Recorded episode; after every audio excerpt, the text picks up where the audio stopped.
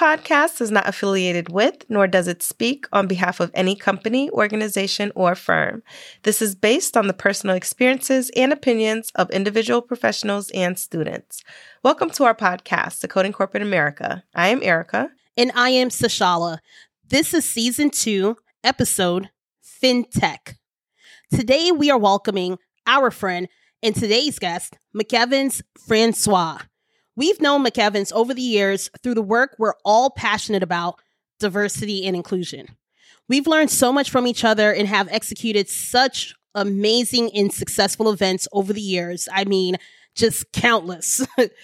but DNI is pretty much something that McEvans does on the side, as well as incorporate it into his day to day.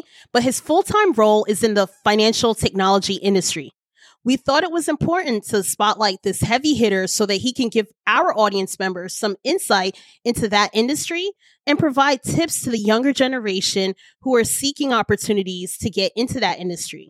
And with that, McEvans, please introduce yourself. So, and Erica, thank you for that wonderful introduction. It is a pleasure to be on Decoding Corporate America. So, once again, thank you. Uh, as you mentioned, my name is McEvans Francois, and I work in fintech. I am a proud graduate of Brooklyn College, so a Brooklyn and CUNY product. Very happy to be representing home base.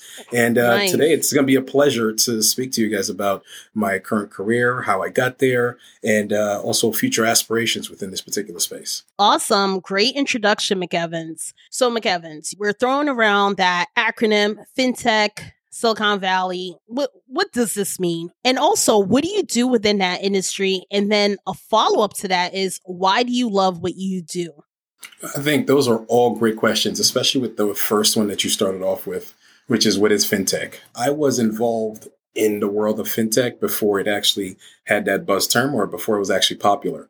So fintech is the marriage between financial data or data in itself with workflow tools. So think software, uh, think um, you know market data components mm-hmm. meets like all the financial data. So the particular tools and uh, solutions that bankers or anybody involved on the corporate side at corporate issuers utilize to get their day to day jobs done.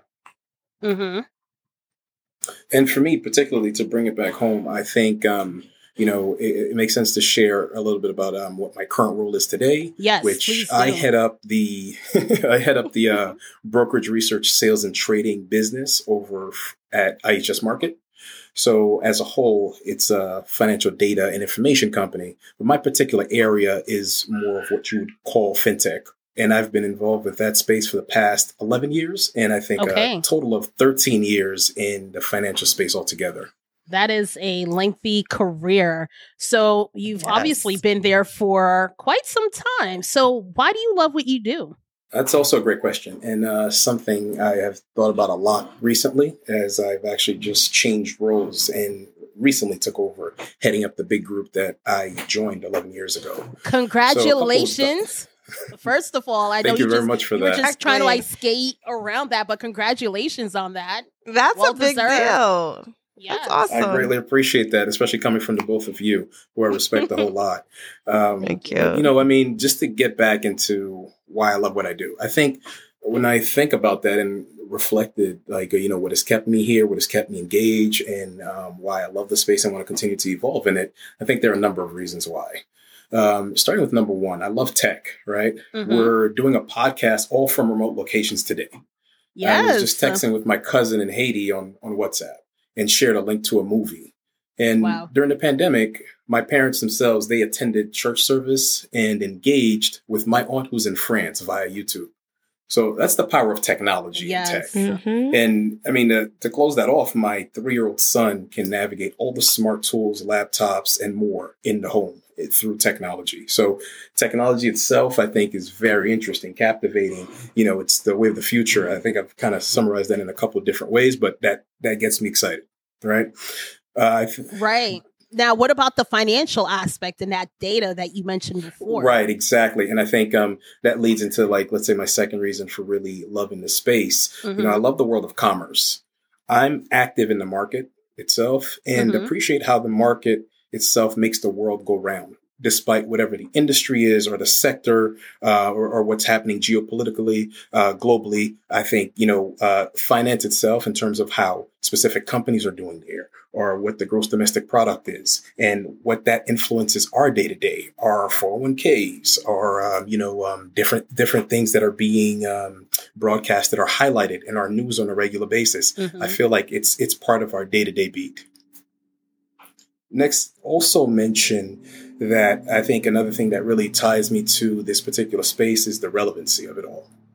Now, we deal with current events and uh, interesting events on a regular basis. My sell side research clients write and publish pieces about the topics across all industries, whether it's online gaming or what's happening in retail. Think about, you know, a lot of the brick and mortar stores mm-hmm. closing down, what's happening online, and also healthcare's, the, the full sector of healthcare's view on the pandemic, the vaccines, you know, um, having local es- experts actually speak to that. So being able to read through that, having exchanges and conversations with people that provide mm-hmm. that level of expertise that still have to use our specific data and tools to get their jobs done and get their information out to the rest of the market in the world uh, on a regular basis. That that excites me. And uh, I'd say lastly, um, I'm big on liking to solve problems, right? I like connecting with people and solving problems. So being client facing and being able to create and enhance the tools that solve the problems and provide efficiency to some of the top broker dealers and asset managers gives me fulfillment.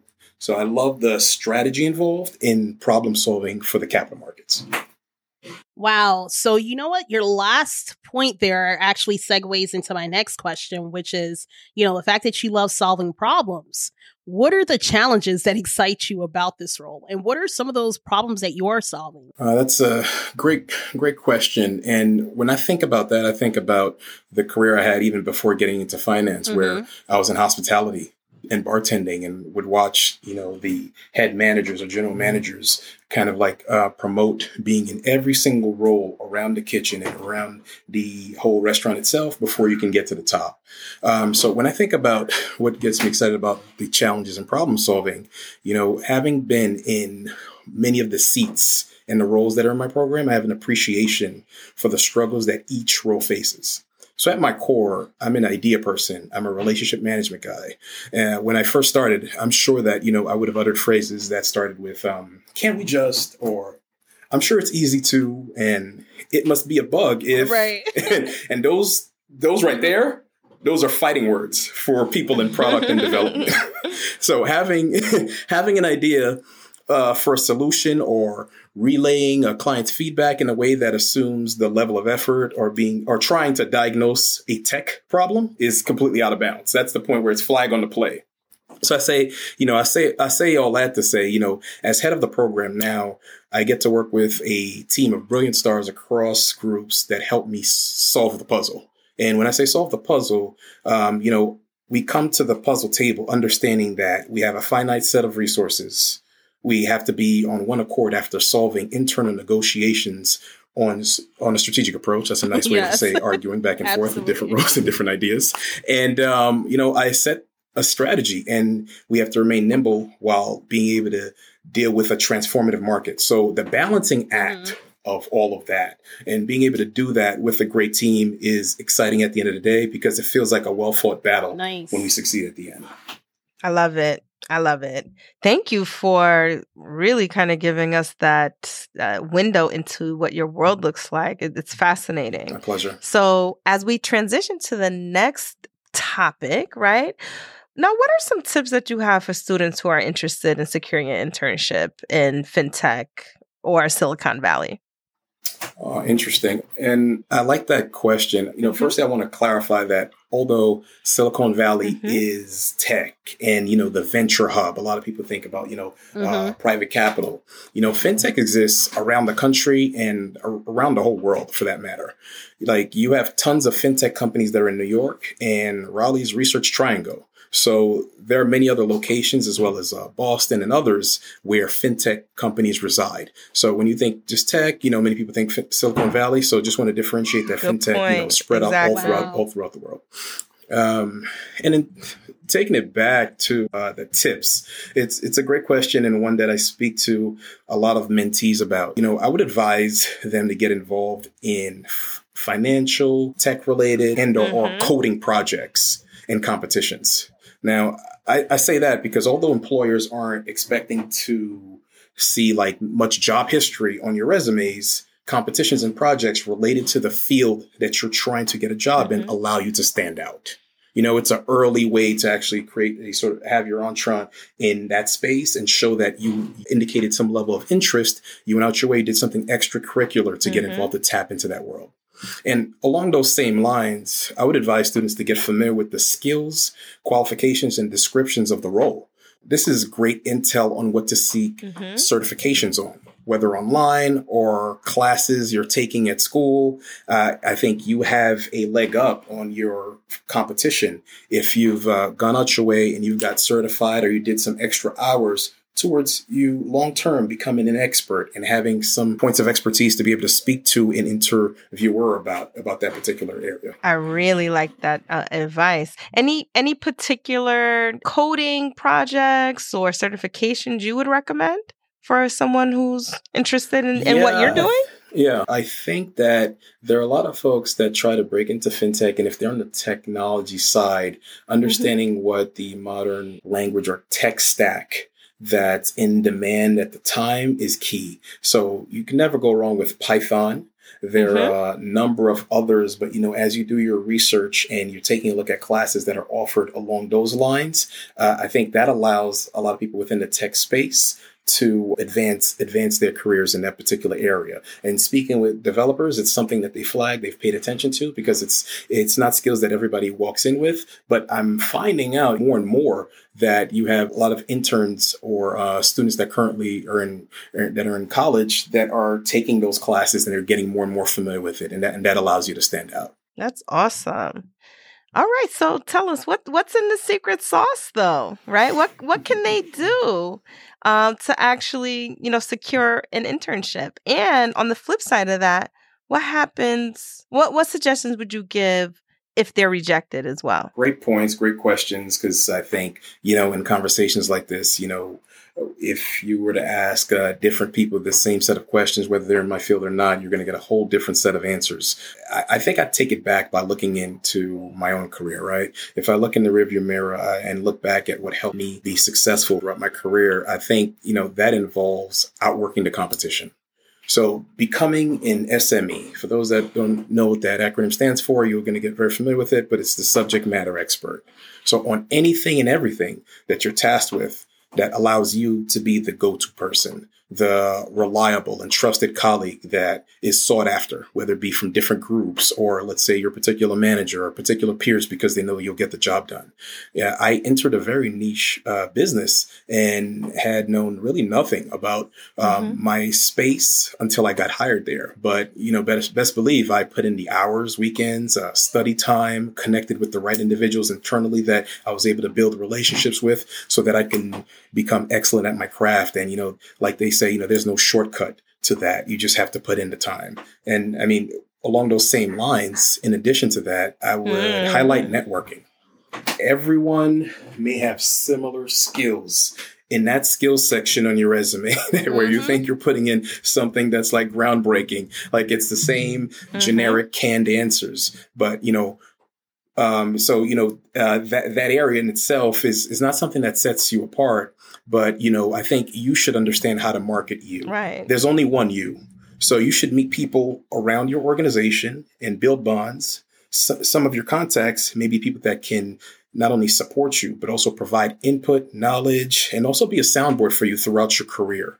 I think it was key for me earlier on to, you know, have lunches, coffee check-ins with some senior people, some folks that I had a interest with that uh, had did something completely different from me. As I mentioned, all the different roles that's under the uh, fintech umbrella, where you have uh, people that are in product development, you have some that are client facing, like myself.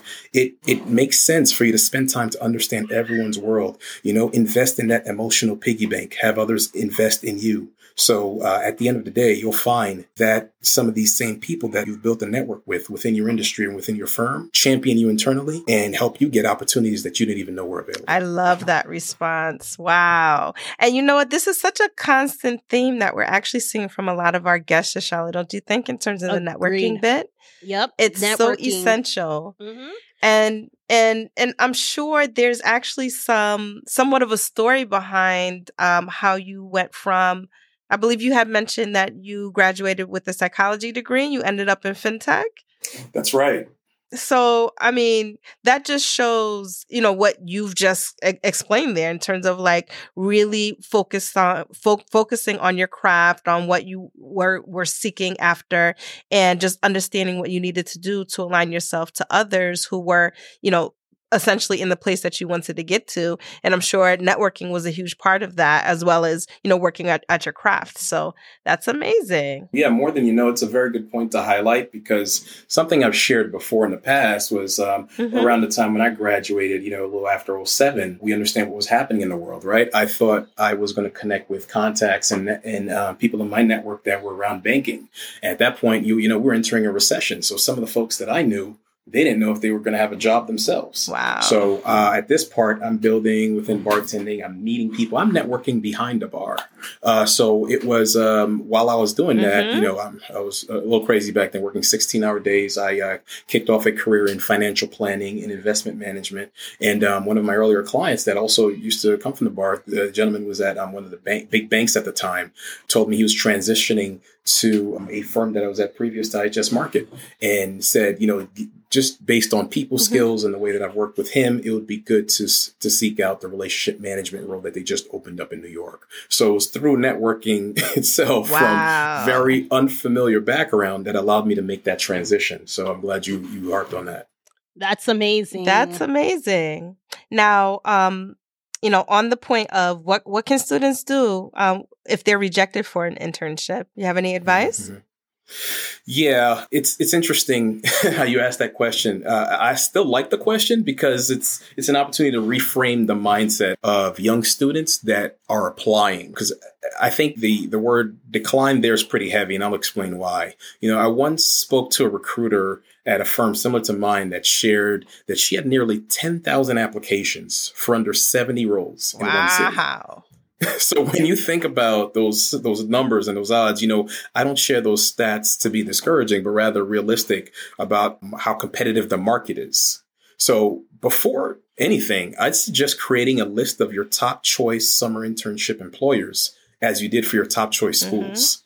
You know, it's familiar territory. So hedging your ch- your chance by expanding your pool of chances would be wise. Uh, would be a wise approach to the process. Mm-hmm. I would also encourage the use of LinkedIn.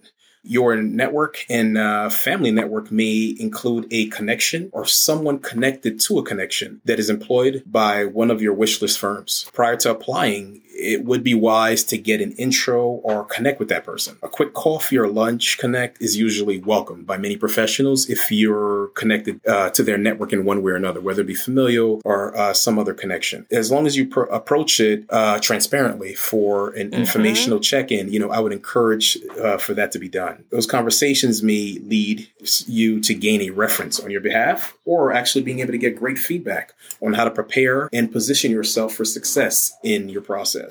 But I mean, to, to also answer the question and round that out, if you are in fact declined by many of your choices, I think it's a time to retool and remain focused on your goal. You know, there's not only one mm-hmm. game in town. I think retooling may include uh, interview and resume prep and also, rev- you know, uh, internally over at the school that you're attending because many schools offer that, you know, or uh, an expert that's within your network. Reach out to an uncle, or cousin, or someone that you've been connected with that would be nice enough to introduce you to someone that would allow you to have some prep time. I think, you know, the company that declines you, like I mentioned, it, you know, is not the one sole company. I'd say keep adding to your skills and seek out other opportunities with comparable companies in your area of interest. So don't give up. I, I love, love that. yes, yes, yes. Absolutely. Wow. Okay. So we are now at time for me to get into Erica's recap corner. And man, I mean, I really love this advice here. So I'm going to try to do my best to do a recap of what you've just shared here. Amazing stuff. I love that you shared that fintech exists around the country and the world. So there's many other locations outside of Silicon Valley where that exists. I mean, look, you are located right here in uh, New York, and and I'm sure there's many other locations where other fintech uh, companies are basically reside. Now getting involved in coding projects or competitions. I love that you have mentioned that. Make sure that you get familiar with programs such as Python. And then the point that you had raised in terms of get familiar with the skills and qualifications for the roles that you're interested in make sure that you seek certifications online or in person we could definitely use that time. And I really hope some folks spent the time during last year, 2020 summertime to do that. I think I know that I've seen a couple people do that and utilize LinkedIn. Now, I also love that you shared becoming an SME, outperform the competition. I love that you had actually mentioned that. I had to write that down myself. Be the go to person who's being sought after. And a common theme that we're seeing is networking. Listen, everyone that we are me- meeting with this particular season and Shashal, I know that you chimed in on this, has heavily emphasized this. I love that you shared the example of how you actually transitioned into your current career based off of networking. So this is what's going to set you apart from a resume out of a thousand. Be focused on who you're aligning with and how they're going to help get you to the next level and make sure that you have others invest in you. Now, in terms of the rejection bit, I really liked the unique perspective that you had provided in terms of taking this time to retool and giving yourself a chance to prepare for the next. Again, a common thing that we're seeing from a lot of our guests, and I'm glad that you mentioned this as well, is to make sure that you're getting feedback. Even if you're rejected, getting that feedback will allow you to be able to prepare for the next. And then Again, LinkedIn needs to give us something. Shashala, Agreed. we need to reach out to them on this, okay? The LinkedIn connections are key and critical. Take the time to actually search through that, be intentional, spend the time to actually find people to do a coffee connect. Now that we're actually getting into a phase of meeting people, or even if it's virtual, do that as well. But making sure that you're also hedging your pool of your network and also mm-hmm. the firms that you're interested in is what's key. So hopefully I did you justice. You shared so much. I love those tools that those those tips that you actually shared. So right. that's the end of Erica's recap corner. That was amazing. As always, you nailed it, Erica. McEvans, thank you so much for taking the time to speak with us today and helping us decode the fintech industry. We are now wrapping this up McEvans, where can folks contact you? Sure. I'd be more than open to actually receiving contact on LinkedIn. Uh, McEvans Francois, M C E V A N S F R A N C O I S. Uh, just feel free to reach out, drop a note, uh, be pretty open, and I'll be more than willing to respond to your inquiry. All right, awesome. So thank you all for tuning in. And if you have any questions that you want us to decode, send us a DM on social media or email us at decodingcorporateamerica at gmail.com.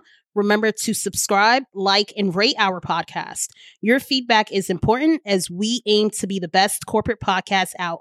Stay tuned. Stay tuned. Thank you.